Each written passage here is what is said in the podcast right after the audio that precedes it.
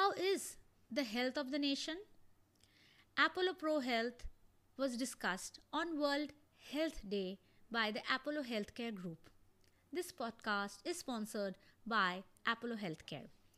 When it's time to talk about health, there's no such thing as too much prevention. On this World Health Day, I attended a webinar by Apollo Healthcare where they talked about their Health of the Nation report. It includes data they have collated over two decades and the trends they have seen in non communicable diseases. In this podcast, I'll be sharing a few insights from the webinar I attended online.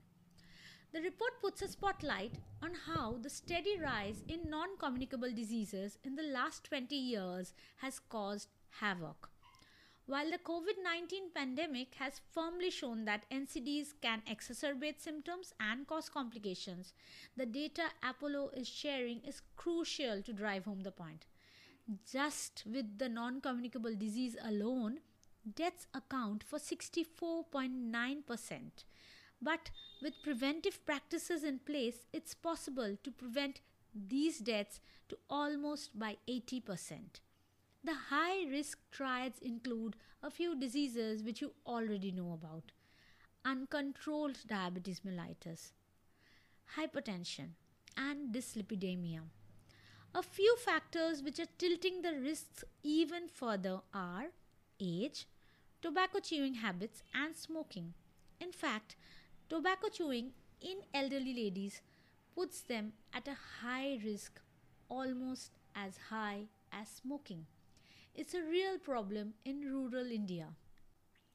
NCDs such as diabetes, hypertension, dyslipidemia, obesity, chronic liver disease are preventable through early detection and treatment.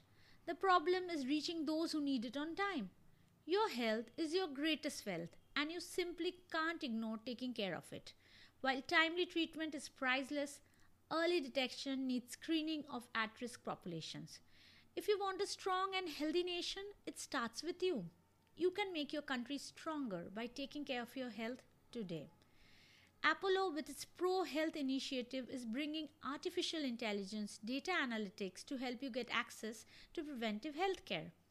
Doctors can assess your risks and give you more personalized, holistic plan than that was previously possible. The Pro Health packages will start at around 5000 approximately. You can sign up online at the Apollo 24 7 website or at any one of the centers in India.